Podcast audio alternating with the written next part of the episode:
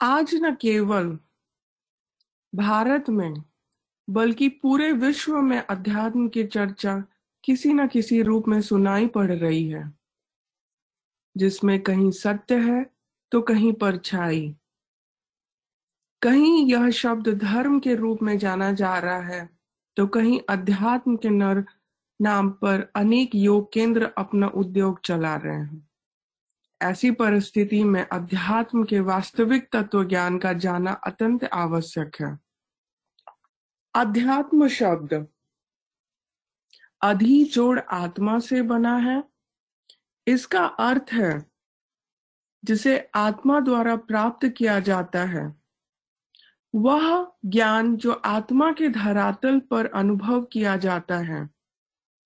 आत्मिक चेतना के आधार पर ही हम आत्मा तत्व के ज्ञान का अनुभव कर सकते हैं। इसे ही अध्यात्म कहते हैं। मगर आज के वैज्ञानिक युग में आत्मा और परमात्मा का अस्तित्व पर प्रश्न लगा हुआ है। तो आइए आत्मा और परमात्मा की सत्ता के आधार के साथ साथ वैज्ञानिक सृष्टि को भी समझेंगे। अध्यात्म का विज्ञान, जहाँ है ध्रुत गतिमान, योग के प्रकाश से आकाश है प्रदीप्तमान। आत्मज्ञान ब्रह्म ज्ञान साधन के सब है सोपान। भक्ति, ज्ञान कर्म, त्रय, जीवंत मूर्तिमान है। सदगुरु का ले आधार, चेतना का है ऊर्धार शून्य पर सार शब्द, सत्य ज्योतिर्मान है। जय सत गुरुदेव मैं रश्मि क्यूरी, आपके होस्ट ऑल डी वर्जीनिया से सत्संग ज्वाइन की हूँ और आप सभी लोगों का हिंदी साप्ताहिक विहंगम योगा के सत्संग में स्वागत करती हूँ। अनंत सृष्टि का ज्ञान भी अनंत है, परंतु सर्वश्रेष्ठ ज्ञान ब्रह्म ज्ञान है। ब्रह्म ज्ञान ब्रह्म से उत्पत्ति हुई है। इसे ही ब्रह्म विद्या, विहंगम योग परा विद्या मधु विद्या, शब्द श्रुति आदि से जानते हैं। विहंगम योग मानव जीवन के लिए बड़ी ही परम आवश्यक औषधि स्वरूप चेतन विज्ञान है, जिसे हमारी शारीरिक बल, मानसिक बल, भौतिक बल एवं आत्मिक शक्ति होकर अंत में परमात्मा की प्राप्ति होती है। ब्रह्म विद्या यह विद्या है, जिस विद्या का प्रवाह जब अक्षर में प्रकट होता है, जहाँ पे सदगुरु का वास है, जहाँ से सदगुरु अपनी शक्ति को सारे संसार को देखते हैं। तो आइए हम इस धार और शक्ति का आह्वान करें। मैं ऐश्वर्या जी से निवेदन करती हूँ कि वो स्वागत गान से सदगुरु के चरणों में उनका आवाहन करें।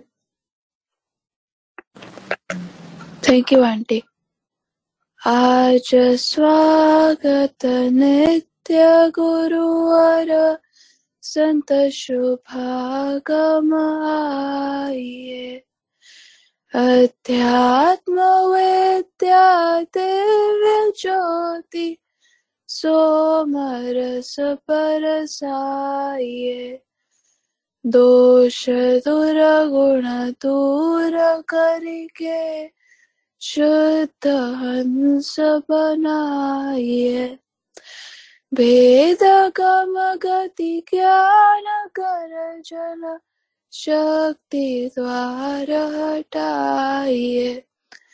खुले द्वारा शब्द सागर भक्त जन सदा फल विश्व शिक्षक शानान बजाइए। आज स्वागत नित्य गुरुवर संत शुभागम आइए। Back to you. बहुत बहुत धन्यवाद ऐश्वर्या। विश्व शांति और मंगल कामने के लिए हम सदगुरुदेव के चरणों में फिर से प्रार्थना करेंगे। अब मैं पुनः ऐश्वर्या जी से निवेदन करती हूँ कि वो मंगल गान को प्रस्तुत करें। Over to you Aishwarya thank you aunty विश्व शांति नाम मंगल परम गुरु को ध्याये वर्ग द्वंद्व शांति दूर कर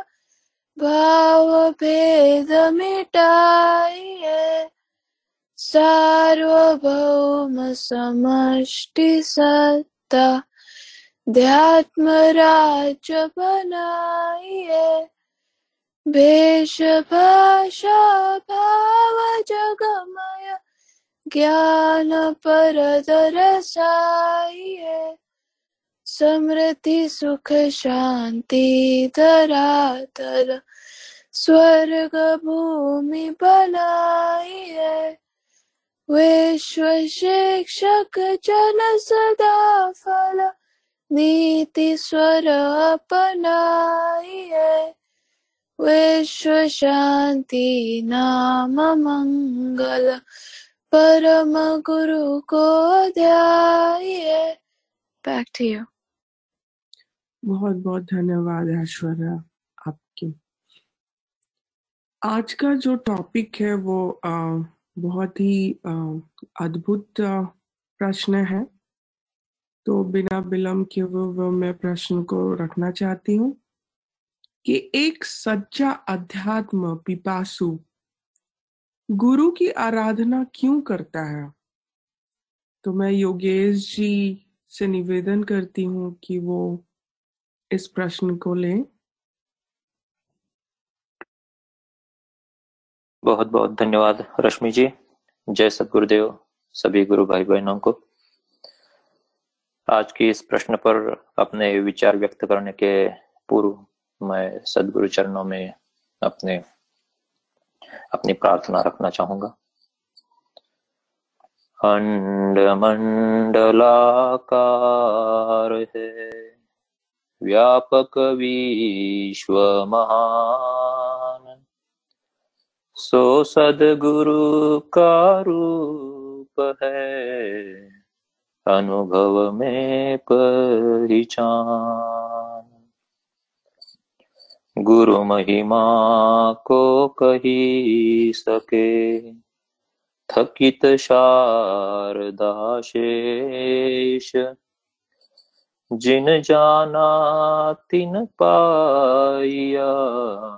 सदगुरु चरण शेष बार बार वंदन करो। सदगुरुदेव हमार। यहाँ वहाँ सब ठाव में महिमा परम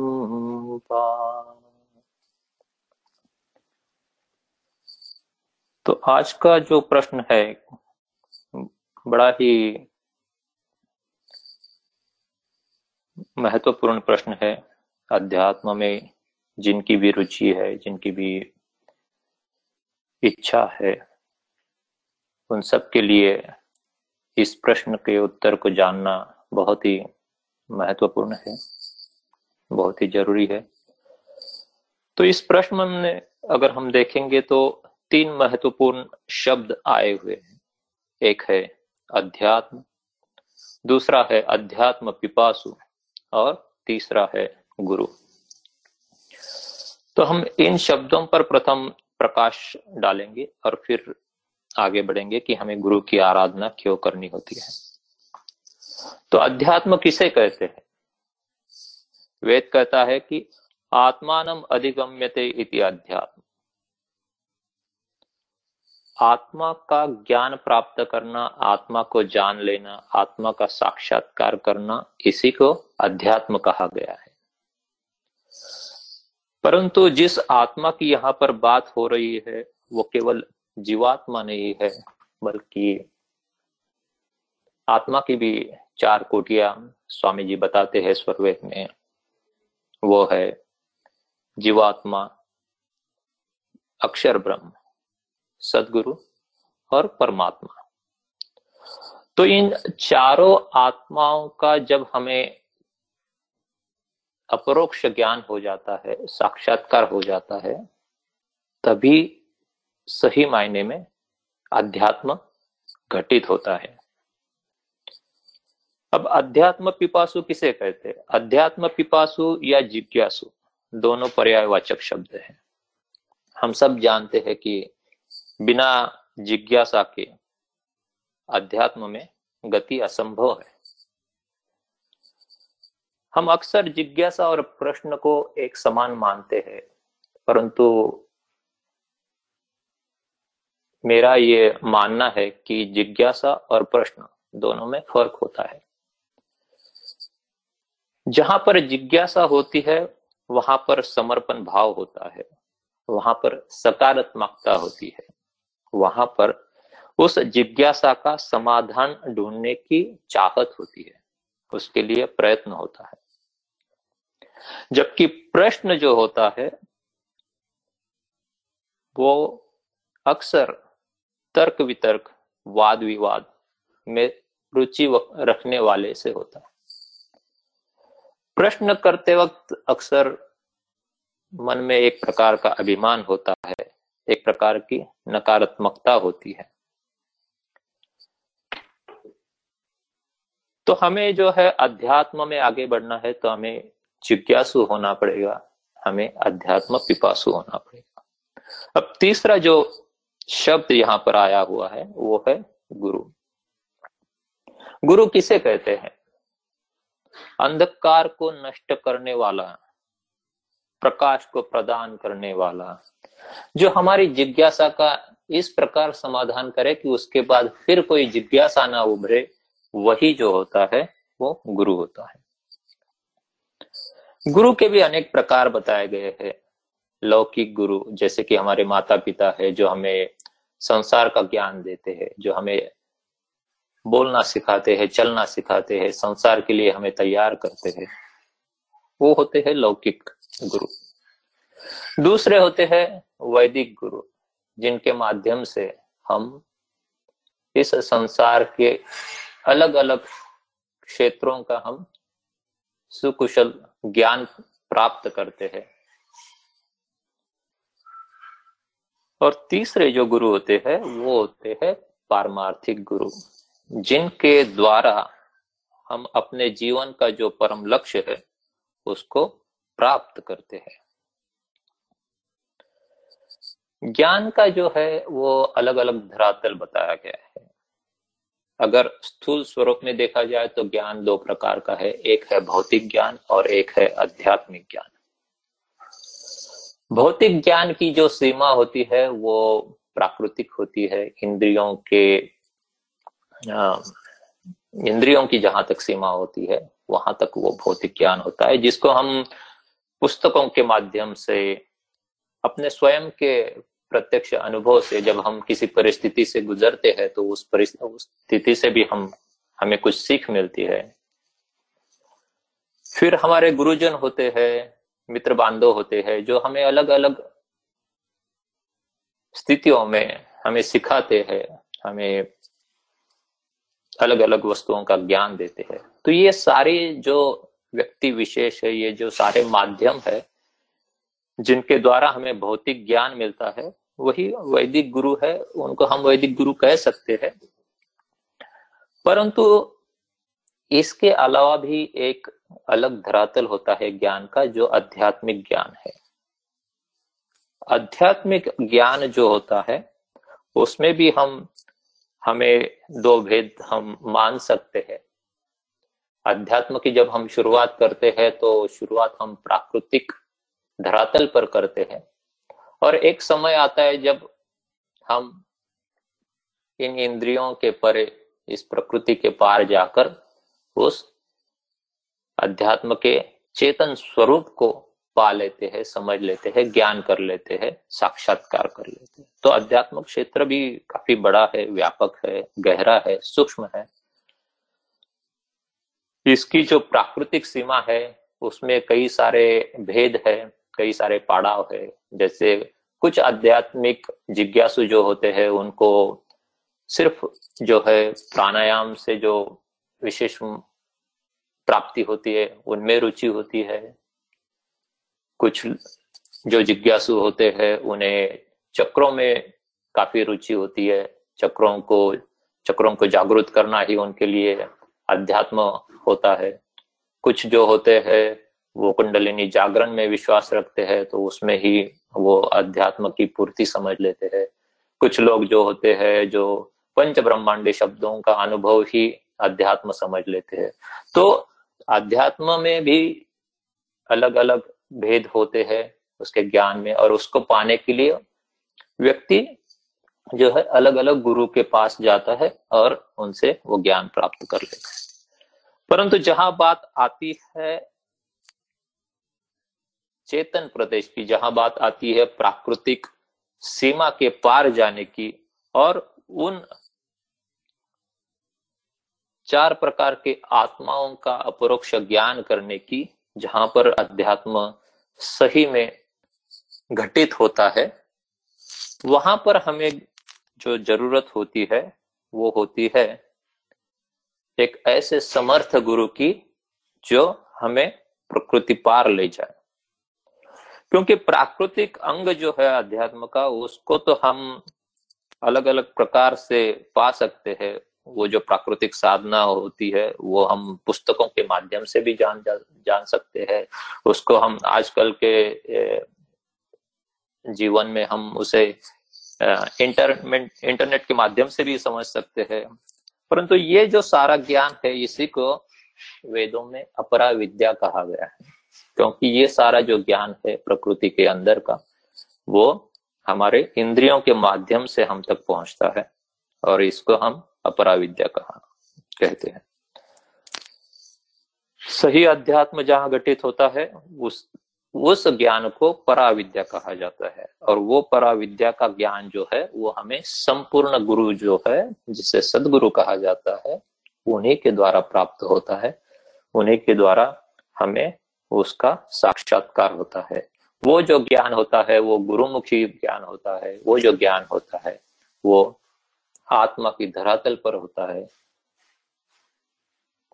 चेतन का चेतन से संबंध होता है, वो किसी पुस्तक या किसी वांग्मय में उसका वर्णन नहीं होता। यहाँ तक कि वेदों को भी अपरा विद्या के अंदर उनकी गणना की गई है, क्योंकि उसमें भी वो जो भेदिक ज्ञान है, वो उसका वर्णन नहीं है। और ऐसा जो पराविद्या का ज्ञान है, उस ज्ञान के केवल अधिकारी जो है, सुपात्र जिज्ञासु ही उस ज्ञान को प्राप्त कर सकते हैं जब वो सदगुरु के शरण जाते हैं, जब उन पर सदगुरु नाम के तत्व का उन पर दया होती है, कृपा होती है। तो बिना सदगुरु के शरण गए कोई व्यक्ति अध्यात्म में उसी प्रकार प्रगति करता है, उसी प्रकार गतिमान होता है, जिस प्रकार अंधेरे में कोई अपना मार्ग खोजने की कोशिश करता है। कुछ महीने पहले हमारे विहंगम योग के मंच पर, इसी साप्ताहिक सत्संग में, दो वरिष्ठ साधक विहंगम योग के, उनकी वाणी हुई थी। एक थे राष्ट्रीय संत राम वृक्ष दास जी और दूसरे थे आर के सिन्हा जी। अगर हम उनके अनुभवों को याद करेंगे तो हम, हमें याद होगा कि जैसे कि राष्ट्रीय संत रामवृक्ष दास जी भी कई साल अपना घरदार छोड़ के कई जगहों पर, कई गुरुओं के पास गए ज्ञान प्राप्त करने के लिए। वो अलग अलग जगह गए, अयोध्या गए, काशी गए, निमिषारण्य गए। यहाँ तक कि केदारनाथ की गुफाओं में भी उन्होंने साधना की। परंतु वहाँ पर जो है, उन्हें शांति प्राप्त नहीं हुई, वहाँ पर उन्हें बोध प्राप्त नहीं हुआ। ऐसे जब जिज्ञासु की जब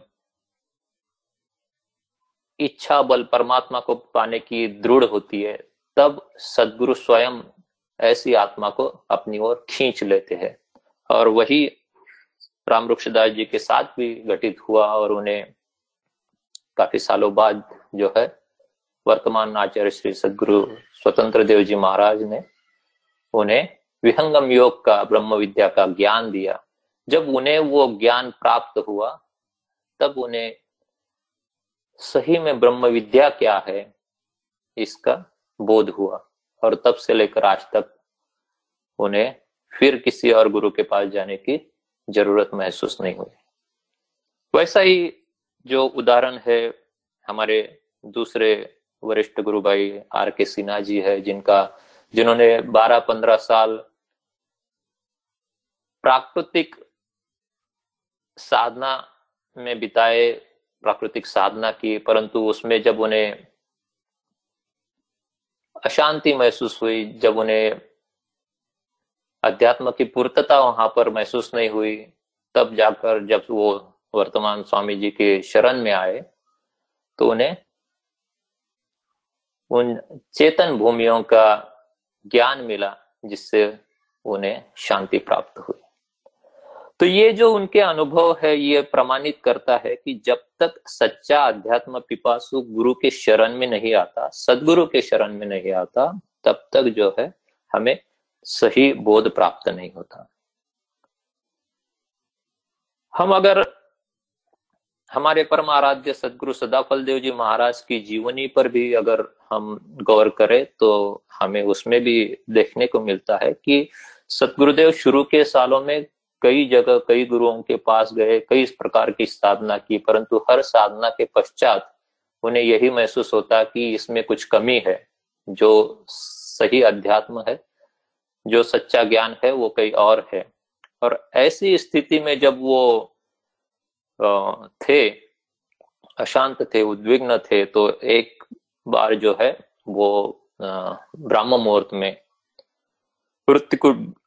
आश्रम की गुफा में जब साधना के लिए प्रवेश कर रहे थे, तभी नित्य अनादि सदगुरुदेव स्वयं वहाँ पर प्रकट होकर उन्होंने जो है, वो उस प्रकाश द्वार का भेदी ज्ञान उन्हें बतलाया था और जिससे सदगुरुदेव को शांति प्राप्त हुई थी। इसका वर्णन स्वामी जी ने सुरवेद के एक दोहे में भी किया हुआ है। तो इसीलिए हर अध्यात्म पिपासु को, हर जिज्ञासु को, जिसे अध्यात्म की पूर्ण ज्ञान की प्राप्ति करनी है उसे सदगुरु के पास जाना होता है क्योंकि सदगुरु जो है वही हमें अध्यात्म की सीढ़ियों पर आगे बढ़ाता है। चाहे जैसे कि विहंगम योग की अगर हम बात करें तो चाहे विहंगम योग की प्रथम भूमि हो या जो आ, स्वामी जी अक्सर कहते हैं कि जब तक आपका आ, दशम द्वार नहीं खुलता तब तक जो है, वो साधना में आगे हम नहीं बढ़ सकते तो तृतीय भूमि की साधना हो या अंतिम भूमि की साधना हो। हर एक जगह पर जो है, सदगुरु के शरण में हम, जब हम जाते हैं, तभी सही मायने में हम विहंगम योग में या अध्यात्म में आगे बढ़ते हैं। विहंगम योग और अध्यात्म को मैं अक्सर पर्यायवाची शब्द मानता हूँ, क्योंकि मुझे लगता है कि अध्यात्म वही है जहाँ विहंगम योग है। अगर हम स्वरवेद पे नज़र डालें तो स्वामी जी क्या कहते हैं स्वरवेद में? प्रथम भूमि की अगर हम बात करें तो सदगुरु कहते हैं कि प्रभु प्रसाद सदगुरु दया, मना हो स्वाधीन, अन्य युक्ति कोई नहीं लगे, सदगुरु चरण अधीन। तो बिना सदगुरु की दया हुए मन भी कभी हमारे स्वाधीन नहीं हो सकता। और जब तक मन प्रकृति में लगा हुआ है, जब तक हमारी चेतना को मन लेकर प्रकृति का कार्य कर रहा है, तब तक जो है हम अध्यात्म में पूर्तता नहीं प्राप्त कर सकते। तो ये इस मन को अगर हमें अधीन करना है, उस पर नियंत्रण पाना है तो प्रभु का प्रसाद और सदगुरु की दया अत्यावश्यक है।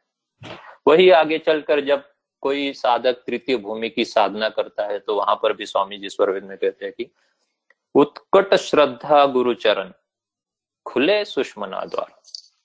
यह प्रत्यक्ष परमान है, बहुभेदी जनपा तो ऐसे कई सारे साधकों के उदाहरण व्यंगम योग में देखने को मिलते हैं, जहाँ उनका जो सुषमना द्वार यूँ ही आसानी से सहजता से खुल जाता है, जब उनकी जो है श्रद्धा, उत्कट श्रद्धा अपने गुरु के चरणों में होती है, जब वो अनन्य शरण होकर सदगुरु से प्रार्थना करते हैं, साधना करते हैं तो उनका जो है सुषमना द्वार, वो जो ब्रह्मरंध्र है, वो जो प्रकृति का अंतिम छोर है, वो खुल जाता है। इसी में आगे बढ़कर अगर हम पंचम भूमि की भी बात करें तो वहाँ पर भी स्वामी जी स्वरवेद में कहते हैं कि उत्तम अधिकारी मिले, सार शब्द उपदेश। सदगुरु सैन लखा वही, नहीं भाषण आदेश। तो इसीलिए कहा गया है, गुरुमुखी विद्या होती है, ये जो अध्यात्म विद्या होती है, क्योंकि जब अंतिम भूमि का, सार शब्द का उपदेश होता है, वहाँ सदगुरु बिना कुछ भाषण के, केवल संकेत से ही उस अधिकारी को सार शब्द का, अंतिम भूमिका परमात्मा प्रत्यक्ष का जो है उपदेश कराकर उसके अध्यात्म की पूर्तता कर देते हैं। तो इस प्रकार जब तक हम सदगुरु के शरण नहीं जाते हैं और स्वयं ही इस ज्ञान को प्राप्त करने की चेष्टा करते हैं तो अध्यात्म में हम आगे नहीं बढ़ सकते। इस प्रश्न के उत्तर में मैं आखिर में इतना ही कहना चाहूँगा कि भगवान खोजत बहु विनशी गए, गुरु बिना प्रभु ना मिले। गुरु मिले, गुरु प्रभु मिलावे, ईश गुरुवर रूप मिले। तो हमने जन्म जन्मांतर यूँ ही बिताए है भगवान को खोजते खोजते, परंतु जब तक सच्चा गुरु नहीं मिलता, तब तक जो है वो हमें भगवान की प्राप्ति नहीं होती। जब गुरु मिलता है, तभी हमें प्रभु मिलते हैं। स्वामी जी अक्सर अमृतवाणी में कहते हैं कि, हरि से मत तू हेत कर कर हरिजन से हेत। माल मुलुक हरि देत है, हरिजन हरि ही देत। परमात्मा आपको सारा भौतिक साम्राज्य दे सकता है, लेकिन जहाँ बात आती है स्वयं को देने की, परमात्मा स्वयं को कभी नहीं देता। परंतु गुरु इतना दयालु होता है गुरु इतना महान होता है कि वो तो परमात्मा को ही दे देता है। तो इसलिए गुरु के शरण में रहकर उनकी सेवा कर कर जब अध्यात्म पिपासु अध्यात्म में आगे बढ़ने की इच्छा रखता है तभी उसका बेड़ा पार होता है तभी वो भव सागर से पार हो सकता है। उसके बिना और कोई युक्ति संभव ही नहीं है। जय सदगुरुदेव बहुत बहुत बहुत योगेश जी आ, मैं आ, राज भैया से निवेदन करती हूँ कि ये प्रश्न को लें और आ, अपना ओपिनियन और हम लोग को मार्गदर्शन करें। ओवर टू राज भैया धन्यवाद रश्मि जी। जय सद गुरुदेव गुड मॉर्निंग टू सभी को। सर्वप्रथम उस परम वंदनीय परम प्रभु के चरणों में मेरा कोटि कोटि नमन, सदगुरुदेव के चरणों में कोटि कोटि नमन, जिनकी दया से हमें यह ज्ञान सब कुछ प्राप्त हुआ। योगेश जी ने बहुत ही अच्छे रूप में इस सारी बातों को हमारे समक्ष रखा, समझाया कि गुरु जो होता है, जिनके माध्यम से हमें परमात्मा ही मिल जाए। तो जैसे उन्होंने कहा कि जब परमात्मा हमें सब कुछ देता है, परमात्मा ने हमें शरीर दिया, मानव रूप दिया, इस संसार में हर तरह के भोग दिए, संसार में हर तरह की व्यवस्था कर दी हवा, पानी, सब चीज़ की व्यवस्था वो कर देते हैं। लेकिन जब बात आती है अपने आप को देने की तो परमात्मा अपने आप को नहीं देते। उन तक तो हमें पहुँचना होता है। और उसी मार्ग में, उसी पथ पर जब हम आगे बढ़ते हैं तो हमें गुरु की आवश्यकता होती है। क्योंकि गुरु ही हमें उस सही मार्ग का की पहचान करा देता है। यह बहुत बड़ी बात है। हम आप स्वयं संसार में जितनी भी तरह की आ, साधन वस्तुएँ जितना भी मौजूद है उसमें अगर हम प्रयास करते भी रहेंगे तो भी एक लेवल तक जा करके उसके आगे हम नहीं जा सकते। हम थक जाएँगे। उनकी एक सीमा है। उस सीमा से आगे नहीं जा पाएँगे। हमारे देखने की दृष्टि है तो हम कितना भी दूर देख लें, लेकिन वह दृष्टि की भी एक सीमा है, वह अंतरिक्ष में भी बहुत दूर तक नहीं देख सकती। इन, इस प्रकृति को ही पूरी तरह नहीं देख सकती तो उसके अंत को कहाँ है, वो नहीं पा सकते।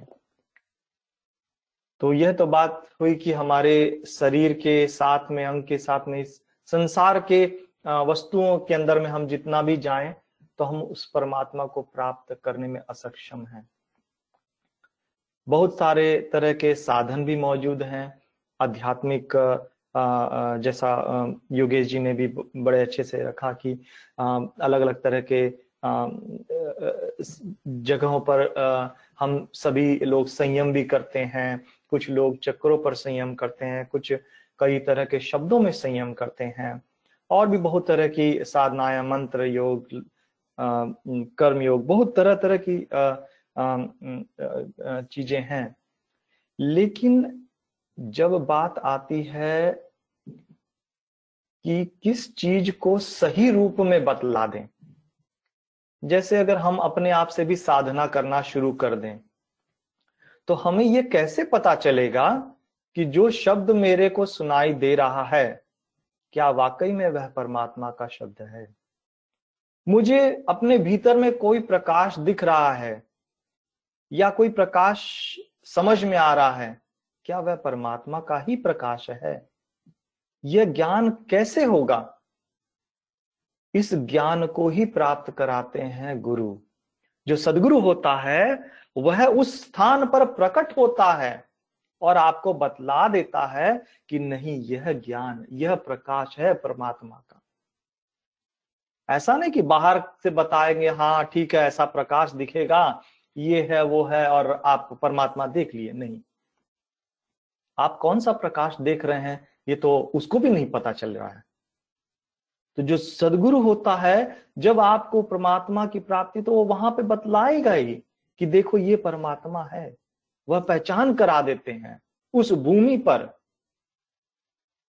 इसलिए जो आध्यात्मिक पिपाशु हैं, जितने भी हैं, जब संसार इस मार्ग में चलते हैं तो वह सदगुरु की खोज करते हैं। हमारे वेद, हमारे सारे ग्रंथ हमें यह ज्ञान देते हैं कि खोजो सदगुरु को, शरण लो सदगुरु की, और उनके मार्गदर्शन में अपने जीवन को चलाओ, और वह सदगुरु आपको परमात्मा से मिला देगा। जितना पर भी बात कही गई है वहाँ पे यही बात कही गई कि सदगुरु या गुरु परमात्मा से मिला देता है। ये नहीं कि सिर्फ़ आपको मार्ग बता दिया हाँ भाई ऐसे साधन कर लीजिए ये कर लीजिए हम पहुँच जाएँगे। नहीं। तो ऐसे गुरु जब मिलते हैं तो उनके उनको हम परमात्मा स्वरूप इसलिए मानते हैं क्योंकि उनकी पहुँच वहाँ तक है। वे वहाँ पर भी प्रकट होते हैं वहाँ तक वहाँ पर ही दिखाई देते हैं।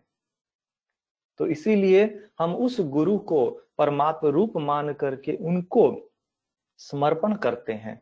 हर पल जब हम समर्पण यहाँ संसार में प्रारंभ करते हैं, तब धीरे धीरे धीरे हम आगे जाकर के जब चेतन भूमियों में भी पहुँचते हैं, साधना जब पहुँचते तो वहाँ पे भी समर्पण होता है। तो शुरुआत हम अभी से करते हैं। शुरुआत ऐसा नहीं कि आप में एक एक हाँ आपने कुछ देख लिया, प्राप्त हो गए। तो इसीलिए गुरु को जो भी आध्यात्मिक पिपाशु हैं, वह गुरु की सेवा करते हैं, गुरु को मानते हैं। संसार में बहुत तरह के गुरु होते हैं। हमारे माता पिता हमारे प्रथम गुरु हैं। हम जो स्कूल में शिक्षा प्राप्त करते हैं, वह हमारे गुरु हैं। बहुत सारे तरह के जो ज्ञान हैं, उनसे हमें जो अवगत करा दे, वह हमारे गुरु हैं। संसारिक गुरु हैं। और जो आध्यात्मिक गुरु है, वह हमारे आत्मा को हमसे मिला देता हमसे, हमें अपनी पहचान प्रथम करा देता है कि देखो तुम हो। अब इसके बाद हम आ, उस परमात्मा का अनुभव करते हैं। प्रथम तो अपना अनुभव होता है। तो जिस ज्ञान के माध्यम से हम प्राप्त कर सकते हैं परमात्मा को जिस ज्ञान के माध्यम से हमारे संसार के सारे दुख क्षय हो जाएँ, जिस ज्ञान के माध्यम से हमारा आवागमन का चक्र छूट जाए जिस ज्ञान के माध्यम से हम अपने जीवन के उस उद्देश्य को प्राप्त कर लें, जिसके लिए मानव शरीर हमें प्राप्त हुआ है। वह ज्ञान को करा देने वाले गुरु होते हैं, आध्यात्मिक सदगुरु होते हैं। तो उनकी शरण हमें खोजना चाहिए, हमें पहचान करना चाहिए। और जब तक हमें सदगुरु वैसा न मिल जाए, हमें अपनी खोज को रोकना नहीं चाहिए। प्रथम तो यह बात कि हम स्वयं अगर चाहें इस संसार के दलदल से निकलना तो संभव नहीं है। तो हमें ऐसे गुरु की खोजना चाहिए जो वाकई में आध्यात्मिक सदगुरु हो और समय समय काल से ऐसे गुरु सदगुरु प्रकट होते हैं और जिज्ञासुओं को ज्ञान देकर संतोष शांति प्रदान करते हैं। जिसके बारे में स्वामी जी ने भी अपने सर्वेद में, अपनी वंदनाओं में हर जगह उस बात को रखा है कि नित्यनादि गुरुदेव चारों युग जग प्रकटिया। तो वह सारे युगों में प्रकट होते हैं। और योगेश जी ने भी बहुत अच्छे रूप से कहा कि जिनके अंदर में आ, उस आध्यात्मिक पिपाशु किसे कहते हैं जिनके अंदर में वह अध्यात्म उन आ, को प्राप्त करने की दृढ़ इच्छा होने लग जाए तब वह आध्यात्मिक पिपासु होता उसके लिए वह खोज करता है। तो सदगुरु उन्हें ज़रूर प्राप्त होते हैं। तो इसी के साथ मैं यही जस्ट जोड़ना चाहता था कि हम सभी को वैसा जिज्ञासु बनने का प्रयत्न करना चाहिए। अभी हमारे अंदर तो वैसी जिज्ञासा पूर्ण रूप से जगी भी नहीं है, वह धीरे धीरे होती है, लेकिन हमें उससे पहले भी सदगुरु प्राप्त हो ही गए ना। तो हमें, हमने कोई बहुत बड़ा पुण्य किया होगा कि आज वह गुरु का हमें ज्ञान मिला है। विहंगम योग में आप अगर देखेंगे तो सदगुरुदेव ने क्या कहा? कि निज अनुभव वर्णन करूँ, दिया ज्ञान प्रभु सोए, तेरा है तुझ में रहे करत समर्पण सोए। तो स्वामी जी को भी जो ज्ञान मिला, वह नित्य अनादि सदगुरु से मिला। एक नित्य सत्ता है, जैसे परमात्मा नित्य है, उनको प्राप्त करने का मार्ग भी नित्य है। वह कई नया इनोवेशन या इन्वेंशन नहीं होता उसका। उसका जो मार्ग है, वह वैसे ही है, जैसा पहले था, आज भी वैसे ही है। और उसको बताने वाले जो गुरु हैं, वह भी नित्य हैं। वह हर समय काल से प्रकट होते हैं। हमारी आपकी आयु क्या है? जीवन है, चले गए। लेकिन जो गुरु होता है, वह तो नित्य है।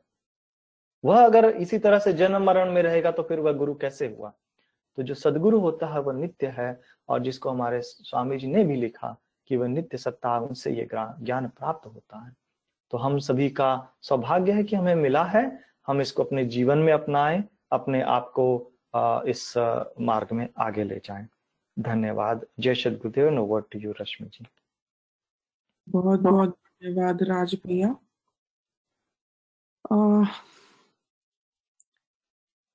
हमारा जो दूसरा प्रश्न है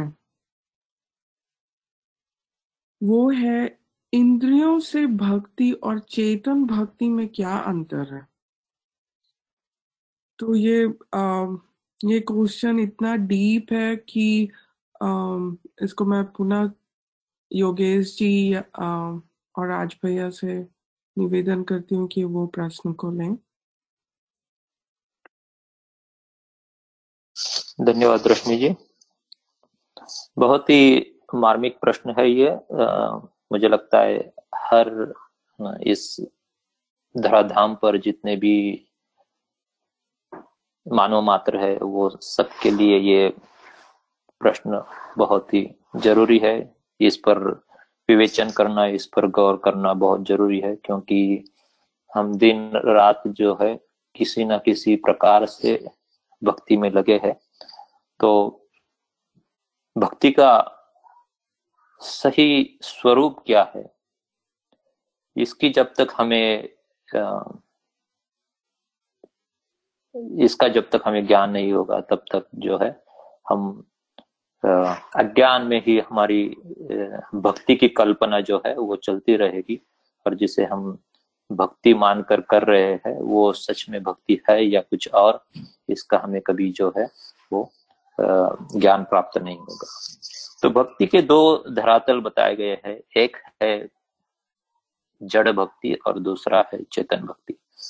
जड़ भक्ति उसे कहते हैं कि जब इंद्रियों से हम मतलब जड़ पदार्थों के द्वारा, हमारे इंद्रियों पंच तत्वों से बने हुए इंद्रियों के द्वारा जब हम किसी चीज़ की भक्ति करते हैं तो उन्हें ऐन्द्रिक भक्ति या जड़ भक्ति कहते हैं। परंतु एक भक्ति होती है जो चेतन भक्ति होती है, जिसको जब हम चेतन स्वरूप में आ जाते हैं और फिर भक्ति करते हैं, उसे चेतन भक्ति कहा जाता है।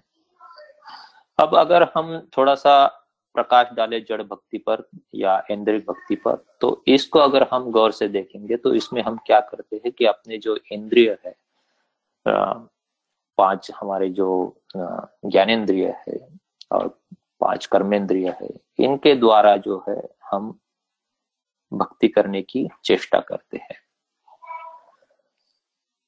वो जो भक्ति होती है, उसे अध्यात्म में अगर देखा जाए तो सही मायने में उसे भक्ति का सही स्वरूप नहीं कहा जाता, क्योंकि हम सब अब जान चुके हैं कि हमारे इंद्रियों के माध्यम से हम जो भी करते हैं, वो इंद्रियों के माध्यम से हम जो भी करते हैं, वो भक्ति ना होकर कर्म होता है। भक्ति जो विषय होता है, वो आत्मा का विषय होता है। तो इंद्रियों से जब तक हम ये सोचकर चले कि इंद्रियों से होने वाली जो भक्ति है, वही भक्ति का सही स्वरूप है तो हम अंधेरे में चल रहे हैं, हम अज्ञान में चल रहे हैं। हम अक्सर प्रार्थना करते हैं, अक्सर हम उपवास करते हैं, व्रत करते हैं, पूजा पाठ करते हैं वो सब जो है, वो भक्ति ना होकर कर्म होता है, क्योंकि जब तक हमारी आत्मा की चेतना इस प्रकृति में लगी है, जब तक कि उस चेतना का संबंध मन से होते हुए हमारे इंद्रियों से जुड़ जाता है और हम किसी कार्य में संलग्न होते हैं तो तब तक जो भी कार्य होता है वो कर्म होता है, ना कि भक्ति होती है। तो ऐसे जो कर्म होते हैं, वो भले ही शुभ कर्म उनको कहा जा सकता है, परंतु भक्ति का जो मुख्य स्वरूप है, भक्ति का जो शुद्ध स्वरूप है, वो आत्मा का विषय है और वो जब हम चेतन स्वरूप में आ जाते हैं, तब जो है, तब घटित होता है। स्वामी जी अक्सर अमृतवाणी में कहते हैं कि भक्ति भगवान की बहुत बारीक है। शीश सौंपे बिनु भक्ति नहीं। होय अवधूत आस तन की तजे। यहाँ पर स्वामी जी कहते हैं कि होय अवधूत आस तन की तजे। मतलब जब तक हम अपने शरीर से जुड़े सुख उपभोगों को का त्याग नहीं करेंगे और जियता मर ही सो भक्ति माही। तो जीवन मृतक होकर जब हमारा जो आचरण है, वो जीवन मृतक की तरह जब तक नहीं होगा, जब तक हम हमारे सारे इंद्रियों के उपभोगों को त्याग नहीं देंगे, तब तक जो है वो भक्ति नहीं होती। स्वामी जी आगे कहते हैं कि नाचना, कूदना, ताल को पीटना, रानी व खेल की भक्ति नहीं। हम अक्सर देखते हैं कि कई सारे लोग जो है वो भक्ति के नाम पर ताल पीटते हैं, नाचते हैं, कूदते चिल्ला चिल्ला कर गाते हैं और सोचते हैं कि यही भक्ति है। तो स्वामी जी कहते हैं कि नाचना, कूदना, ताल को पीटना, रानी व खेल की भक्ति ना ही तो भक्ति फिर क्या है? स्वामी जी आगे कहते हैं कि रैन दीन तार निर्धार लागी रहे। रैन दीन तार निर्धार लागी रहे। तो दिन रात जब हमारी चेतना उस परमात्मा से, उस शब्द प्रवाह से, उस धार से, उस तार से जुड़ी रहेगी। कहे मुनिंद्र, तब भक्ति पाही। तब जो है, वो सही मायने में भक्ति घटित होती है। वही जो है, भक्ति का सच्चा स्वरूप है, शुद्ध स्वरूप है। स्वामी जी ने स्वरवेद में भक्ति की व्याख्या भी की है। स्वामी जी कहते हैं कि, सुरति निरंतर शब्द में, लगन मगन रह जो और दृश्य भाषे नहीं, भक्ति कहा वे सोए। तो भक्ति किसे कहा गया है? जब और कोई भी दृश्य आपके सामने प्रकट नहीं होता, जो भी आप कार्य कर रहे हैं, जहाँ भी, जिस भी कार्य में संलग्न है, लेकिन जिस भी अवस्था में आप है, आपको सिर्फ़ शब्द और शब्द का ही अनुभव हो रहा है। भीतर, बाहर, दशो दिशाओं में सिर्फ़ शब्द ही शब्द निरंतर आपको प्रत्यक्ष होता है। इस प्रकार का जो आपका लगन मगन है, इस प्रकार की जो आप तन्मयता है आपकी, उसी को भक्ति कहा जाता है। हम अगर स्वरवेद के माध्यम से ही भक्ति को समझने की कोशिश करें तो स्वामी जी ने पाँचों, यहाँ तक कि छह मंडल, सारे मंडलों में भक्ति को लेकर अलग अलग प्रकाश डाला है। स्वामी जी एक जगह कहते हैं कि त्रैगुण धर्म संबंध में मिले न निर्गुण नाम। निर्गुण निर्गुण भक्ति है, चेतन चेतन धाम। तो जब तक हमारा, हमारी सुरति का, हमारी आत्म चेतना का संबंध, प्रकृति के जो तीन गुण है सत्व रजतम इन तीन गुणों से जब तक हमारा संबंध लगा रहेगा, तब तक जो है, वो जो निर्गुण है वो जो परमात्मा है, जिस जिस, जो प्रकृति से असंग है, जिसमें प्रकृति के गुण नहीं है, इसलिए उसको निर्गुण कहा गया है, उस निर्गुण नाम की हमें प्राप्ति नहीं हो सकती। और उस निर्गुण की प्राप्ति या उसकी भक्ति तभी होगी जब आत्मा निर्गुण हो जाएगा। जब आत्मा इन त्रिगुणों से परे हो जाएगा, इस प्रकृति के गुणों से अलग हो जाएगा, निर्गुण हो जाएगा तभी जो है वो भक्ति घटित होगी और तभी जो है वो चेतन धाम की प्राप्ति होगी। स्वामी जी आगे कहते कि साधन मन के साथ है, तब तक भक्ति नहीं। निर्मल ऊर्ध्व प्रवाह में अमन भक्ति घट माही। तो इस घट में, इस देह संघात में भक्ति कब घटित होगी? जब हमारी आत्मा अमन हो जाएगी, जब मन से पृथक हो जाएगी। क्योंकि जब तक हमारा साधन जो है, जिस प्रकार से हम अध्यात्म में आगे बढ़ रहे हमारा जो साधन, भजन, सुमिरन है, वो जब तक मन को लेकर होगा, जब तक हमारी चेतना मन के साथ जुड़ी है और हम भक्ति की कोशिश करते हैं, तब तक जो है वो कर्म है, ना कि भक्ति है। क्योंकि भक्ति तो अमन जब स्वरूप आ जाता है, तब भक्ति घटित होती है। भक्ति की स्वामी जी ने बहुत बड़ी महिमा गाई हुई है। पूरे स्वरवेद में हम इसको देखते हैं, समझने की कोशिश करते हैं। और भक्ति किस प्रकार की होनी चाहिए, इस पर भी स्वामी जी प्रकाश डालते हैं। तो भक्ति की महिमा को गाते हुए स्वामी जी कहते हैं कि प्रेम भक्ति सदगुरु करो।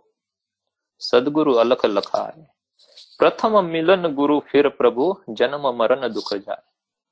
तो पिछले प्रश्न के उत्तर में हमने देखा कि गुरु की आवश्यकता क्यों होती है हमें? तो इस दोहे में स्वामी जी भक्ति और सदगुरु की आवश्यकता दोनों बातों पर प्रकाश डालते हुए स्वामी जी कहते हैं कि प्रेम, भक्ति, सदगुरु करो। जब आपकी भक्ति सदगुरु से जुड़ जाएगी, जब आप आप तन्मय तदाकार होकर सदगुरु के चरणों में, सेवा में, उनके सत्संग में लगे रहेंगे, साधना में लगे रहेंगे, तब क्या होगा कि तब जो है सदगुरु कृपा करके, दया करके आपको अलग लखा देंगे। सदगुरु तो वही होता है जो अलग को लखा देता है, उसी को सदगुरु कहते हैं। तो स्वामी जी कहते हैं कि क्योंकि जब आप सदगुरु को खुश कर देते हैं, सदगुरु को ही प्रसन्न कर देते हैं तो सदगुरु क्या करते हैं? अलग लगा देते हैं। प्रथम मिलन गुरु, फिर प्रभु, जन्म मरण दुख जाए। तो ऐसा जब घटित होता है तो हमारे ये जो त्रिताप है, ये जो क्लेश है पंच क्लेश इन सबसे हम परे जाते हैं और हमारा जन्म मरण का दुख जो है, वो समाप्त हो जाता है सदा के लिए। उसे भक्ति कहते हैं। और भक्ति होनी भी कैसी चाहिए, इस पर भी स्वामी जी कहते हैं। अक्सर जो है, हम जब संसार में होते तो हमारे मन में निरंतर कामनाएँ आती रहती है, निरंतर कुछ ना कुछ पाने की इच्छा होती है। हम भले ही सदगुरु के फ़ोटो के सामने खड़े रहे या सदगुरु से दर्शन करने जाए, हमारे मन में कुछ ना कुछ कामनाएँ होती है कि सदगुरुदेव का दर्शन पाने से हमारा संसारिक ये कार्य हो जाएगा, वो कार्य हो जाएगा, वो कामना हो जाएगी। तो हम भक्ति भी करते हैं सदगुरु की, हम कहते हैं कि हम सदगुरु के भक्त है, लेकिन भक्ति भी होती है तो उसके पीछे भी कई बार जो है वो हम कामनाओं को लेकर भक्ति करते हैं। परंतु स्वामी जी क्या कहते हैं कि भक्ति कैसी होनी चाहिए? भक्ति निष्काम होनी चाहिए। भक्त जो होता है वो निष्काम होना चाहिए। किस प्रकार से कि ऐसी भक्ति होनी चाहिए जिससे कि, जिसको कि मुक्ति की भी इच्छा ना हो? आत्मसमर्पित भक्ति है आशन पद निर्वाण। आशन पद निर्वाण। यहाँ पर स्वामी जी कहते हैं कि जिसको निर्वाण भी, निर्वाण पद की भी आशा नहीं है, इस प्रकार की आत्मसमर्पित भक्ति होनी चाहिए। काम कामना कोई नहीं, भक्ति परम सुख का। इस प्रकार की भक्ति होनी चाहिए। इसको समझाते हुए स्वामी जी पपीहा का उदाहरण देते हैं। स्वामी जी कहते हैं कि जल का सागर पास है, पपीहा के किस काम? कोई पपीहा जब अगर जख्मी होकर पानी में भी गिर जाता है, तब भी वो पानी पीने के लिए अपना मुँह तब तक नहीं खोलता जब तक उसे, उस स्वाति नक्षत्र का आसमान से बूंद नहीं गिरते। स्वाति नक्षत्र की बारिश जब तक नहीं होती, तब तक पपीहा अपना प्राण त्याग कर देता है, परंतु अपना जो प्रण है, वो नहीं छोड़ता। स्वामी जी कहते कि जल का सागर पास है, पपीहा के किस काम? बूंद, आश, आसमान की भक्ति, आश जन नाम। तो इस प्रकार की भक्ति हमें होनी चाहिए कि इसमें किसी भी प्रकार की कामना हो और बस मुक्ति की भी नहीं और भक्ति की भी नहीं, बस हमें जो चाहिए, सिर्फ़ परमात्मा की भक्ति चाहिए। तो इस प्रकार से भक्ति जो है, वो उसका शुद्ध स्वरूप आत्मा के धरातल पर होता है, ना कि इंद्रियों के धरातल पर। इंद्रियों से जो भी हम कार्य करते हैं, वो कर्म कहा जाता है, चाहे वो शुभ कर्म ही क्यों न हो, परंतु वो कर्म होते हैं जिनका हमें फिर बंधन में, वो लाते हैं, हमें वो इस भौतिक जीवन में फिर लेकर आते हैं। तो ये बात सही है कि जब तक हमारी चेतना प्रकृति में है अध्यात्म में भी जब हम आगे बढ़ते हैं और हमारी चेतना अभी अभी जब प्रकृति में है, तब हमारी हमसे चेतन भक्ति नहीं हो सकती। परंतु यहाँ पर जो है, शुरुआत प्राकृतिक भूमि से होती है, शुरुआत जड़ भक्ति से होती है और फिर उसका रूपांतर जो है, वो समय काल से चेतन भक्ति में होता है। तो हमें क्या करना होता है कि हमें तो उस चेतन भक्ति की आश रखनी चाहिए, ना कि इस भक्ति से हमें खुशी माननी चाहिए या अपना समाधान मानना चाहिए। हमें इस ज्ञान का अच्छे से हमें उतारना चाहिए इस ज्ञान को कि भक्ति का शुद्ध स्वरूप क्या है, कहाँ पर जाकर भक्ति घटित होती है।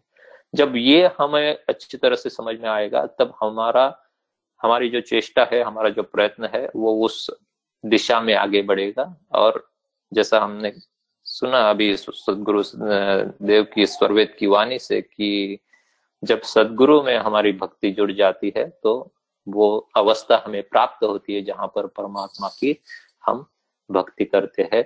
चेतन शुद्ध स्वरूप में आकर। स्वामी जी भी एक शब्द प्रकाश के एक भजन में कहते कि प्रभु जी भक्ति अचल मोहि दीजिए। ना मैं भक्ति मुक्ति कर तो भक्ति, भुक्ति मतलब संसार की कामना भी नहीं चाहिए या संसार के भोग भी नहीं चाहिए, ना कि मुक्ति की भी मुझे इच्छा है। मुझे तो इच्छा है सिर्फ़ अचल ऐसी आपकी परमात्मा की भक्ति ही मुझे, जिसकी मुझे इच्छा है। इस प्रकार का स्वामी जी का बहुत ही सुंदर एक भजन शब्द प्रकाश में है। तो इस प्रकार से जब भक्ति घटित होती है तब जो है वो हमारा बेड़ा पार हो जाता है। और ऐसा सुनने में आता है, मैं इसमें गलत भी हो सकता हूँ, लेकिन भक्ति की मान कर कर जब आप निर्वाण पद प्राप्त है, प्राप्त करते हैं, अमृत महासागर को प्राप्त कर जाते हैं, मोक्ष प्राप्त करते हैं तो वो आत्मा जो है वो मुक्ति धाम में और ज़्यादा समय तक वहाँ पर रहती है क्योंकि उसका जो संबंध है वो परमात्मा से ज्ञान के आधार पर ना होते हुए, भक्ति के आधार पर होता है तो वो निरंतर इस बात को जानता है कि परमात्मा ही सब कुछ है और मैं दास हूँ, मैं आत्मा जो कि अल्पज्ञ हो और परमात्मा जो है वो मेरे प्रभु है, मेरे स्वामी है। ये भाव उस आत्मा में निरंतर रहता है, जो कि उसको पतन होने से, अहम ब्रह्मास्मि का जो अज्ञान उसमें आता है, वो आने से उसको रोकता है और मुक्ति धाम में उसका जो स्वच्छंद विचरण है, वो लंबे समय तक होता है। तो इसीलिए भक्ति की महिमा बहुत ज़्यादा है। बिना भक्ति के कुछ अध्यात्म में घटित नहीं हो सकता। इसी बात से लेकर मैं अपनी वाणी को यहीं पर विराम दूँगा। अगर कोई गलती हो तो कृपया क्षमा कीजिए। जय सदगुरुदेव back to you Rashmi ji. बहुत बहुत धन्यवाद योगेश जी।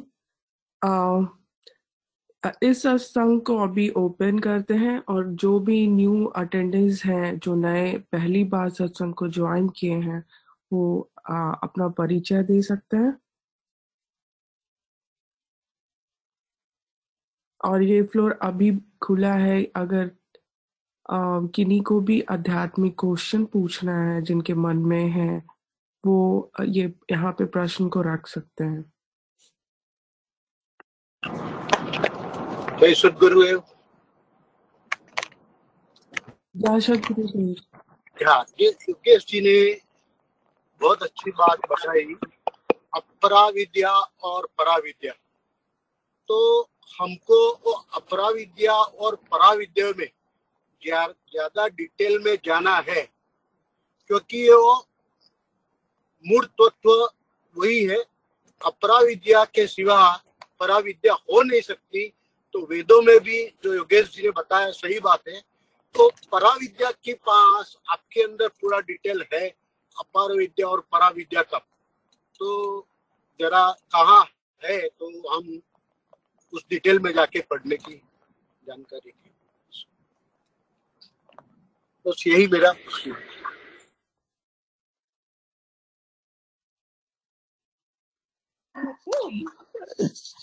जी, परेश जी आपने बड़ा ही मार्मिक प्रश्न पूछा। इस बात को समझना काफ़ी ज़रूरी है कि अपरा विद्या क्या है और परा विद्या क्या है।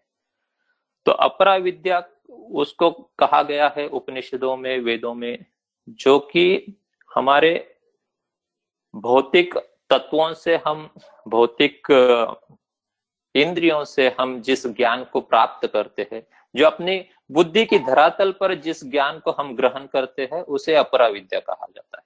जैसे कि वेदों को लिखा गया है, वेदों में जो ज्ञान है, वो सांकेतिक ज्ञान है। लेकिन अगर हम वेद पढ़ने से अगर हम समझ जाएँगे, वेद पढ़ने से अगर हम ये मान लेंगे कि हमें परमात्मा का स्वरूप का साक्षात्कार हो गया तो वो गलत है।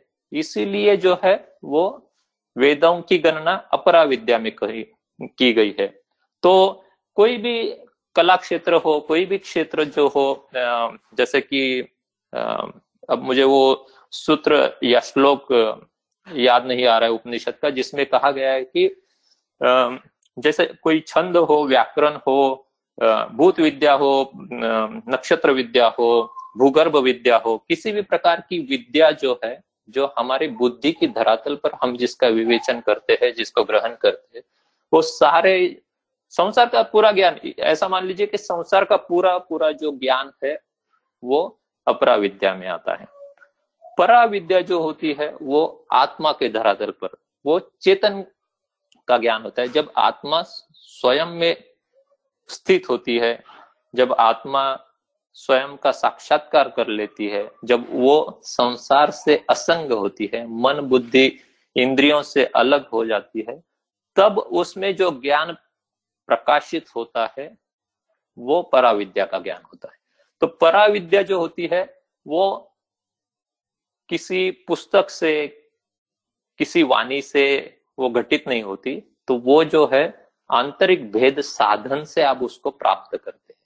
तो वो जो पराविद्या होती है, वो कहीं पर लिखी नहीं जाती, वो जो है सदगुरु से आपको दी जाती है, आपकी आत्मा में उसे उतार दी जाती है। इसीलिए पराविद्या की जो गणना होती है, वो सांसारिक किसी भी विद्या में ना होते हुए उसको, वो चेतन की विद्या है और जब चेतन स्वरूप में आता है, तभी उस विद्या से आप आगे परमात्मा का साक्षात्कार करते हैं।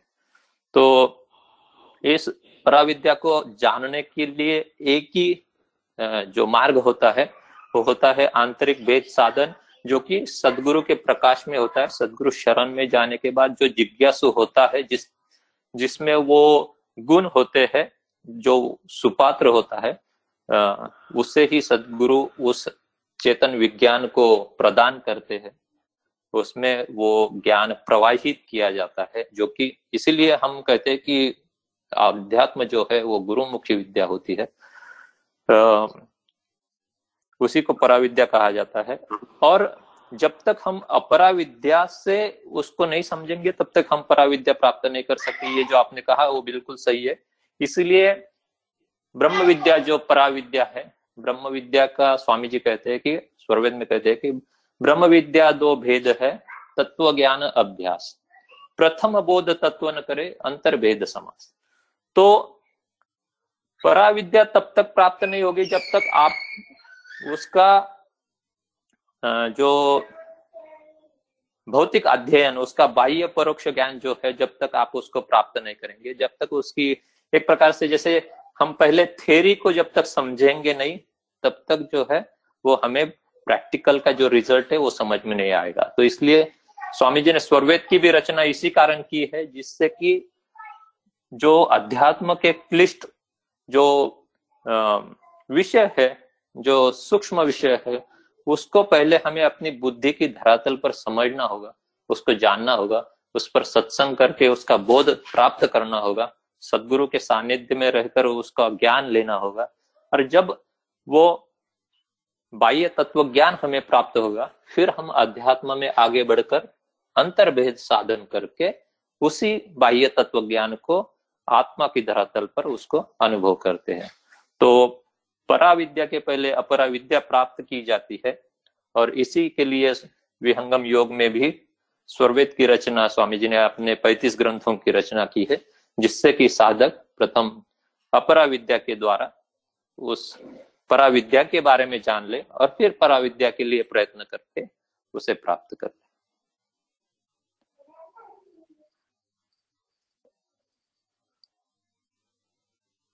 बहुत बहुत धन्यवाद योगेश जी। पारिस जी आपका आंसर मिल गया आपको? या जय सदगुरु धन्यवाद। या। जी।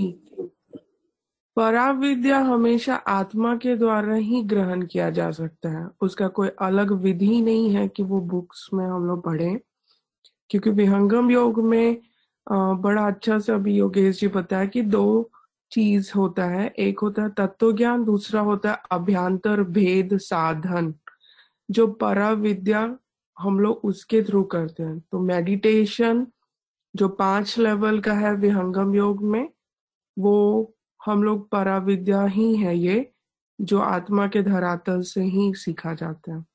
किन्हीं और को अगर प्रश्न है तो प्लीज़ वो आ, इस मंच पे रखें।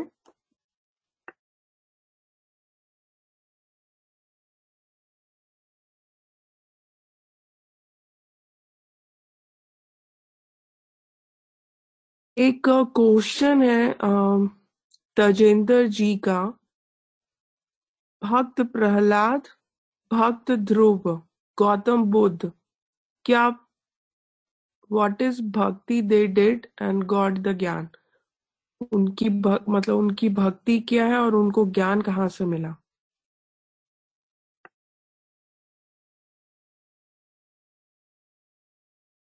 राज भैया? जय सदगुरुदेव रश्मि जी। बहुत ही अच्छा प्रश्न है और हम सभी को इस तरह से जिज्ञासा ज़रूर होती है कि जो पहले भी हमारे समक्ष भक्त, संत जो भी आए हैं इस प्रकृति में उन्होंने जो भी ज्ञान दिया है तो उनको भी ज्ञान का आधार क्या रहा है? कैसे उन्होंने भी प्राप्त किया? तो जैसा कि अगर ये कहूँ कि हम जिनको भी पूजते हैं तो भक्ति के कई आधार हैं। हमारे शरीर से, मन, बुद्धि, वाणी से भी हम भक्ति करते हैं, जो संसार के अंदर में है। तो उस रूप से भी हम जिनको मानते हैं, जिनको पूजते हैं तो उनकी दया दृष्टि हमें प्राप्त होती है। और बस सीमा यही होती है कि जिनको हम संसार के अंदर में ही प्राप्त करते हैं पूछते हैं, उनके साथ हम संसार में ही रहते हैं। हम उससे बाहर नहीं निकल पाते। और गौतम बुद्ध या और भी जो संत, ऋषि सब हुए हैं, उन्होंने भी कहीं ना कहीं साधना करके अपने अंतर में ज्ञान को प्राप्त किया है। और उनको भी एक लेवल तक जो है अनुभव की प्राप्ति हुई है। जितने भी हैं संत हुए हैं, उन सबके पास ज्ञान का कुछ ना कुछ आधार रहा है। और उस आधार से उन्होंने संसार में उस बात को रखने की हम भरसक पूरी प्रयास किया है कि जो सभी लोग हैं, आत्माएँ हैं, वो उस ज्ञान को अपने जीवन में उतारें और करें। तो बात वहाँ पर मैं योगेश जी की फिर रखूँगा कि कुछ ज्ञान ऐसा है जिसको कहा गया कि वह गुरुमुखी ज्ञान है। तो जिसमें जब हमारे पास सदगुरु की प्राप्ति होती है तो वो अंतर भेद रहस्य से हमें उस ज्ञान को प्राप्त कराते हैं जहाँ से हमारी मुक्ति होती है। तो उस चीज़ों में कुछ भेद ज़रूर रहता है और जब तक आ, सभी के पास कहीं ना कहीं कोई गुरु ज़रूर होते हैं जिनसे उन्हें मार्गदर्शन मिलता है और वह उसको अभ्यास करते हैं। संसार में हम कहीं भी किसी भी क्षेत्र में अगर हम आध्यात्मिक क्षेत्र में अपने जीवन में आज साधना करने लगे और बहुत दृढ़ता से तो हमें बहुत सारी चीज़ों की ज्ञान प्राप्त होती है। हाँ अब मुक्ति का जो ज्ञान है और सही भक्ति का जो ज्ञान है, वह एक रहस्य है, वह सदगुरु के द्वारा हम जान पाते हैं। सदगुरु के शरण में रह करके उसका हमें बोध होता है, ज्ञान होता है, अनुभव होता है।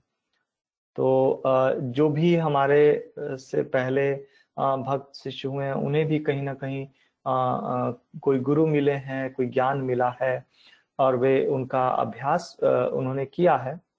और बहुत सारी आत्माएँ हैं जिनको शायद पहले की स्थिति उनकी बनी हुई थी प्राप्त हुआ। लेकिन भेद वही है कि जहाँ पर हम अपनी चेतना को लगा के रखे हैं हमें फल भी वहीं से प्राप्त होता है और उस फल को लेने के लिए भी हम वहीं रहते हैं।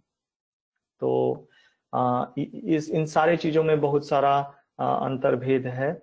ज़रूरी ये सबसे बड़ी बात है कि हम क्या करें कि हमें भी वैसी स्थिति या उस तरह की चीज़ें प्राप्त हो जाएँ। तो संतों ने हमारे समक्ष बहुत सारा मार्ग जो भी रखा है, उन्होंने जो भी प्राप्त किया, हमको फॉलो करके आगे चलना है और हम उनकी चीज़ों को प्राप्त करने के लिए अपने आप को लगाएँ। और हम पर अगर दया सदगुरु की बरसती है और हमें सदगुरु प्राप्त होते हैं तो सदगुरु शरण में रहकर हम उस ज्ञान का अभ्यास जब करते हैं तो हमें पूर्ण बोध और ज्ञान की प्राप्ति होती है। तो यही बात रखना चाहूँगा कि जो भी ज्ञान भक्ति उन्हें मिली उन्हें कहाँ तक की प्राप्ति हुई, क्या हुआ ये हम सभी लोग उनके द्वारा जो लिखे हुए ग्रंथ हैं, उनको पढ़ करके समझ सकेंगे। और आप विहंगम योग में जो सदगुरु के द्वारा जो ज्ञान है उसको भी पढ़िए तो आपको समझ में आएगा कि आ, मतलब जो गुप्त ज्ञान है सदगुरु का आध्यात्मिक विद्या का वह गुरु के शरण में रह के हमें मिलता है और उसको हमें प्राप्त करना चाहिए। मैं यहीं पर इतना ही जोड़ूँगा। जी बहुत बहुत धन्यवाद राज भैया। यहाँ पे आ, मैं कुछ जोड़ना चाहती हूँ। हमारा आत्मा है वो सत्य चित और आनंद से बना है। आई I मीन mean, उसमें है वो गुण है। तो हमारा दुनिया में कितना भी जो भी आत्मा है वो सिर्फ़ आनंद की तलाश में रहता है। सुख और आनंद में डिफरेंस है। क्योंकि हम लोग ऑलरेडी हम लोग का चित्त में वो आनंद का हम लोग भोग चुके हैं इसीलिए कोई भी जीवात्मा क्योंकि वो भी एक जीवात्मा थे भक्त प्रहलाद बुद्ध हम लोग कोई भी वो आनंद के ही तला, तलाश में रहते हैं। तो कितने जन्म के बाद वो क्षणिक आनंद हम लोग आ, को मिलता है वो सिर्फ़ पराविद्या से ही मिलता है अपनी आत्मा के अंदर जाने को, सुख में वो मिलता है वो आनंद मिलता है। तो बस मैं इतना ही ऐड करना चाहती हूँ। किन्हीं और को कोई प्रश्न है तो वो रख सकते हैं।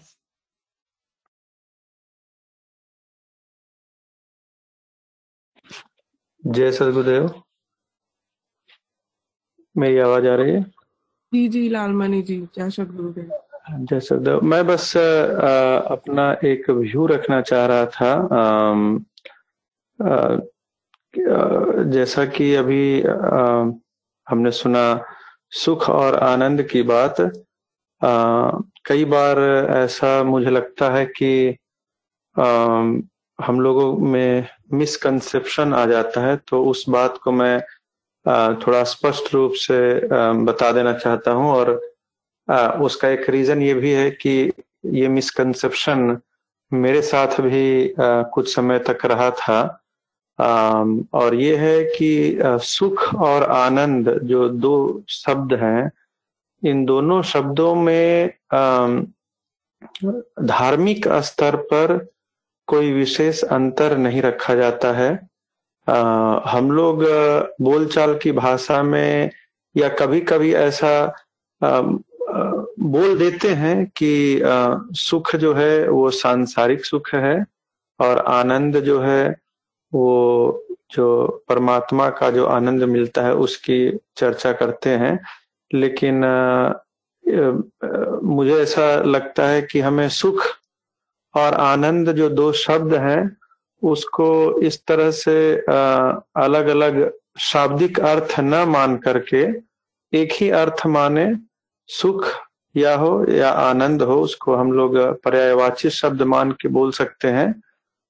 जब भी हमें ये बताना हो कि सांसारिक सुख है तो उसको हम हाँ सांसारिक सुख या सांसारिक आनंद भी बोल सकते हैं।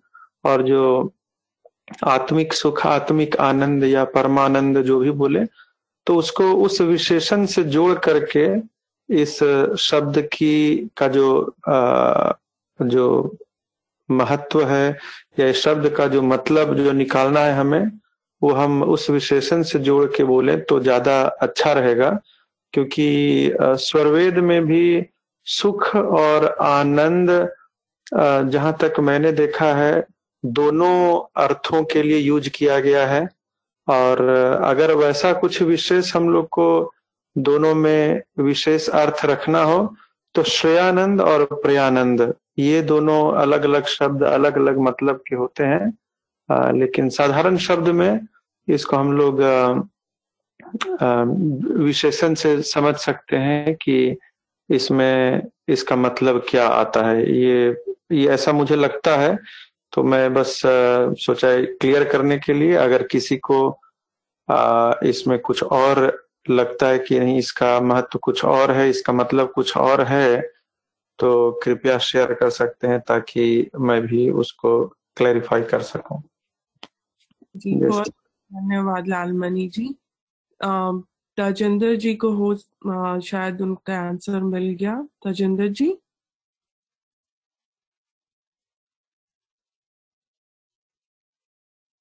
राजेंद्र जी आप म्यूट में हैं।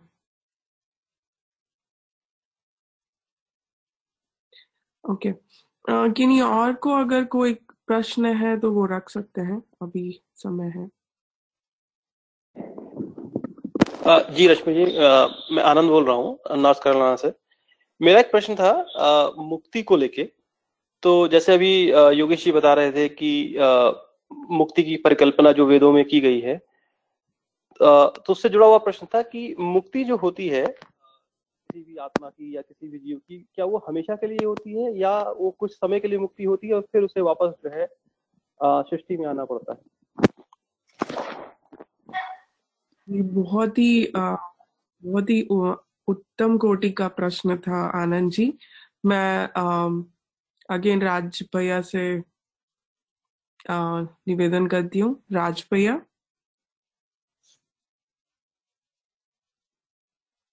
जय श्री गुरुदेव रश्मि जी। आनंद जी, बहुत ही सुंदर प्रश्न है और जैसा स्वरवेद में सदगुरुदेव ने इस बात को लिखा है कि जो हमारी आत्मा है, वह मुक्त होती है। और हम लोग ये भी पढ़- मतलब स्वरवेद के माध्यम से जान पाते हैं कि आत्मा उस मुक्ति स्थान से पतन भी होती है। तो बात यह है कि जब तक आत्मा भक्ति करते रहती है, तब तक वह उस स्थान पर परमात्मा के पास आनंद का भोग करती है।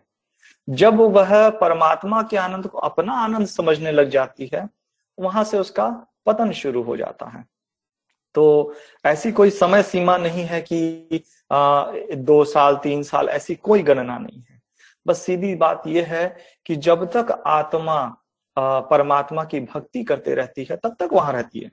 फिर जब वह उस वहाँ से उसका पतन होता है उसमें अज्ञान मतलब उसमें यह भ्रम होने लग जाता है कि अ, यह यह तो मेरा ही सब कुछ है। और जब वह प्रकृति की ओर उन्मुख होती है तब उसका पतन प्रकृति की ओर होता है। तो तब तक तो वह आत्मा जब तक भक्ति में रत रहती है परमात्मा के पास रहती है। तो आत्मा इसीलिए एक देसी कहा गया है। एक देसी का अर्थ यह हुआ यह एक समय में एक ही स्थान पे हो सकती है। तो या तो ये परमात्मा की भक्ति करती है या फिर इस प्रकृति में आकर प्राकृतिक भोग को भोगती है, इस कर्म के बंधन में पड़ी रहती है। तो यही इसकी दो अवस्था, स्थिति मूल तौर पे है कि तो या तो भक्ति करती है तो उस स्थान पर रहती है, जहाँ पर ये अपने आप को रखती है, चेतना रखती है, वहाँ रहती है। तो समय अनुसार जब आत्मा में वह भ्रम होता है, तब उसका पतन होता है। और इस रूप से यह अनित्य अनंत चक्र एक तरह से समझिए चलता है। जी आनंद जी आपको आंसर मिल गया? हाँ जी रश्मि जी। जी रश्मि जी। धन्यवाद। आपने जो राज जी ने जो आंसर दिया। या मेरा ये क्वेश्चन था कि जब सिद्धार्थ गौतम बुद्ध जब घर से निकल गए और पेड़ के नीचे बैठकर चौदह साल का उन्होंने ध्यान लगाया और उनको प्रकाश हुआ चौदह साल के बाद गया में। तो उनको तो कोई गुरु नहीं थे उस वक्त। वो घर से निकल कर सीधा पेड़ के नीचे बैठ गए और जंगल में। इसी तरह भक्त प्रहलाद और भगत ध्रुव, ये ये भी अपने घर से निकल गए। लेकिन इसमें कोई ये नहीं बताया कि उनका कोई गुरु था या कोई। तो सीधा वो उनकी चेतन भक्ति थी या एंड्रिक भक्ति थी?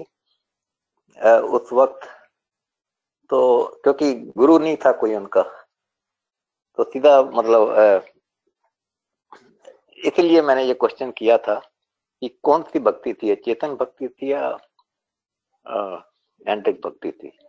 जी तेजेंद्र जी, देखिए, ऐसी बात नहीं है। कि गुरु नहीं होता है। जनरली उन्हें कहीं से भी पता तो चलता है कि हमें इस स्थान पर ध्यान करना या यहाँ ध्यान करना है। ऐसे ही आँख मूंद करके हम कहीं भी देखे तो नहीं तो उन्हें कुछ ना कुछ कहीं से उस बात का जानकारी ज्ञान ज़रूर मिला होगा और उस आधार पे आ, किसी संत से गुरु से उन्हें ज्ञान मिला होगा कि ध्यान कर सकते हैं तो वह बैठ करके ध्यान में लगे हैं। और उनकी भक्ति चेतन है थी कि नहीं इस बारे में जितना मैंने अ, उनके बारे में अ, जाना और पढ़ा है उस आधार पर यह मेरा ही अनुमान है कि उनकी भक्ति अभी भी जड़ भक्ति में ही थी प्रकृति के अंदर थी। और मुक्ति के लिए उनके पास वह ज्ञान नहीं प्राप्त हुआ था। तो जहाँ पर भी जैसे हम अपनी चेतना लगाते हैं और तो वहीं उस चीज़ का हमें गुण और ज्ञान और प्रभाव हमें मिलता है। मतलब जिस भूमि पे हम अपनी चेतना लगाते हैं आत्मा के अंदर यह एक सबसे बड़ा आत्मा चेतना का गुण है। तो उस रूप से जहाँ पर भी जिनकी भी उन्होंने भक्ति की वह उन्हें प्राप्त हुआ। लेकिन आ, उनकी चेतन भक्ति आ, नहीं थी ऐसा मेरा अपना अनुमान अनुमान और तो इसका मतलब उनकी मुक्ति नहीं हुई। नहीं उस उस समय नहीं हुई होगी। बाद में हो सकता है किसी जन्म में वह उन्हें कहीं किसी और रूप में कहीं पर गुरु प्राप्त हुए होंगे सदगुरु मिले होंगे और हो सकता है मुक्ति हुई हो। मतलब उस बात का और कहीं वर्णन वैसा नहीं है। Okay thank you ji thank you ji. जी। अध्यात्म की दीप्ति से मिटता है हमारे अंदर का अंधेरा। यही तो है तमसोमा ज्योतिर्गमय का संदेश है। यानी अंधकार से प्रकाश की ओर गमन। उसी के पहले जुड़ा है मृत्यु मृत्युमा अमृत, यानी मृत्यु की तरफ़ अमृत की ओर की यात्रा। ब्रह्म विद्या विहंगम योग का तत्व दर्शन, आंतरिक साधन के भेद रहस्यों का दिव्य दर्शन और मानव जीवन का लक्ष्य संवारने के लिए सर्वश्रेष्ठ मार्गदर्शन। और वो कौन है? सदगुरु। सदगुरु वह है जो परमात्मा का ज्ञान प्राप्त करा दे, जो जन्म, मरण, उत्पत्ति और विनाश से परे है। वो सत्य है। विहंगम यू कहता है कि कर्म इंद्रिया से सिर्फ़ कर्म होता है। जितने भी नाना प्रकार के भाव, विचार, मन, पूजा पद्धति हम कर्म कांड करते हैं, सब इंद्रियों द्वारा ही होता है। उसे कर्म कहते हैं और शुभ कर्म का फल शुभ होता है और अशुभ कर्म का फल अशुभ होता है। भक्ति, चेतन भक्ति आत्मा का विषय है। आत्मसमर्पण का योग भक्ति है। स्वयं का ज्ञान प्राप्त होना, वह अवस्था है तुरिया अवस्था का, जिसमें हम अपने आत्मा को प्रत्यक्ष करते हैं और अपनी आत्मा की ध्वनि सुनने का सामर्थ्य कहते हैं। वही है चेतन भक्ति। तो अब यहीं पे हम लोग अब सत्संग को समापन की ओर लेके चलते हैं। और सत्संग को समाप्त करते हैं छोटी सी वंदना आरती और शांति पाठ से। मैं गुरु वंदना के लिए ऐश्वर्या से निवेदन करती हूँ कि वो चार लाइन वंदना करें। ऐश्वर्या। थैंक यू आंटी प्रभु कल्प संत समाज उत्तम। सर्वधर्म आचार्य है। चिमिनाद्य आश्रित सिंधु के है। विश्व पथमय कार्य है। प्रभु सत्य संत समाज तेरा। आप रक्षा कीजिए। जन सदा फल ज्ञान भक्ति वृत्ति दिन दिन कीजिए। Back to you. आरती के माध्यम से हम संशय को दूर करने की मांग करते हैं और सदगुरु के चरणों में अपने आप को समर्पित करते हैं। मैं पुनः ऐश्वर्य जी से आग्रह करती हूँ कि वे आरती के चार लाइन गए और सभी लोग से प्रार्थना करती हूँ कि अपने अपने स्थान पे खड़े हो जाएँ आरती के लिए। थैंक यू आंटी गुरुमूर्ति गति चंद्रमार सेवक नयन चकोर पलक पलक निर्घत रहे गुरुमूर्त की ओर श्वेत श्वेत मय श्वेत है श्वेत श्वेत मय श्वेत तीन पाद पादामृत भरा श्वेत महानद श्वेत अष्ट चक्र सब शून्य पर, धरा धरा के पार। तहा सदा फल कर किया, भूल पड़ा संसार। जय सतगुरुदेव सभी लोग अपने अपने स्थान पे वापस बैठ जाए शांति पाठ के लिए। शांति पाठ विश्व की शांति और मंगल कामना के लिए मैं पुनः ऐश्वर्या से निवेदन करती हूँ कि वो लास्ट चार लाइन शांति पाठ करें। ऐश्वर्या। थैंक यू आंटी हे प्रभु, शांति स्वरूप हो। शांति शांति मय शांति। शांति शांति, जन शांति हो। पूर्ण शांति मय शांति। हे प्रभु, शांति प्रदान कर। दूर सर्व शांति। देव सदा फल शांतिमय। शांति शांति, सुख, शांति। बोलिए सदगुरुदेव भगवान की जय। जी बहुत बहुत धन्यवाद ऐश्वर्या। आपने बड़े ही सुंदर से वंदना आरती शांति पाठ से सत्संग को समापन की ओर लेके गए।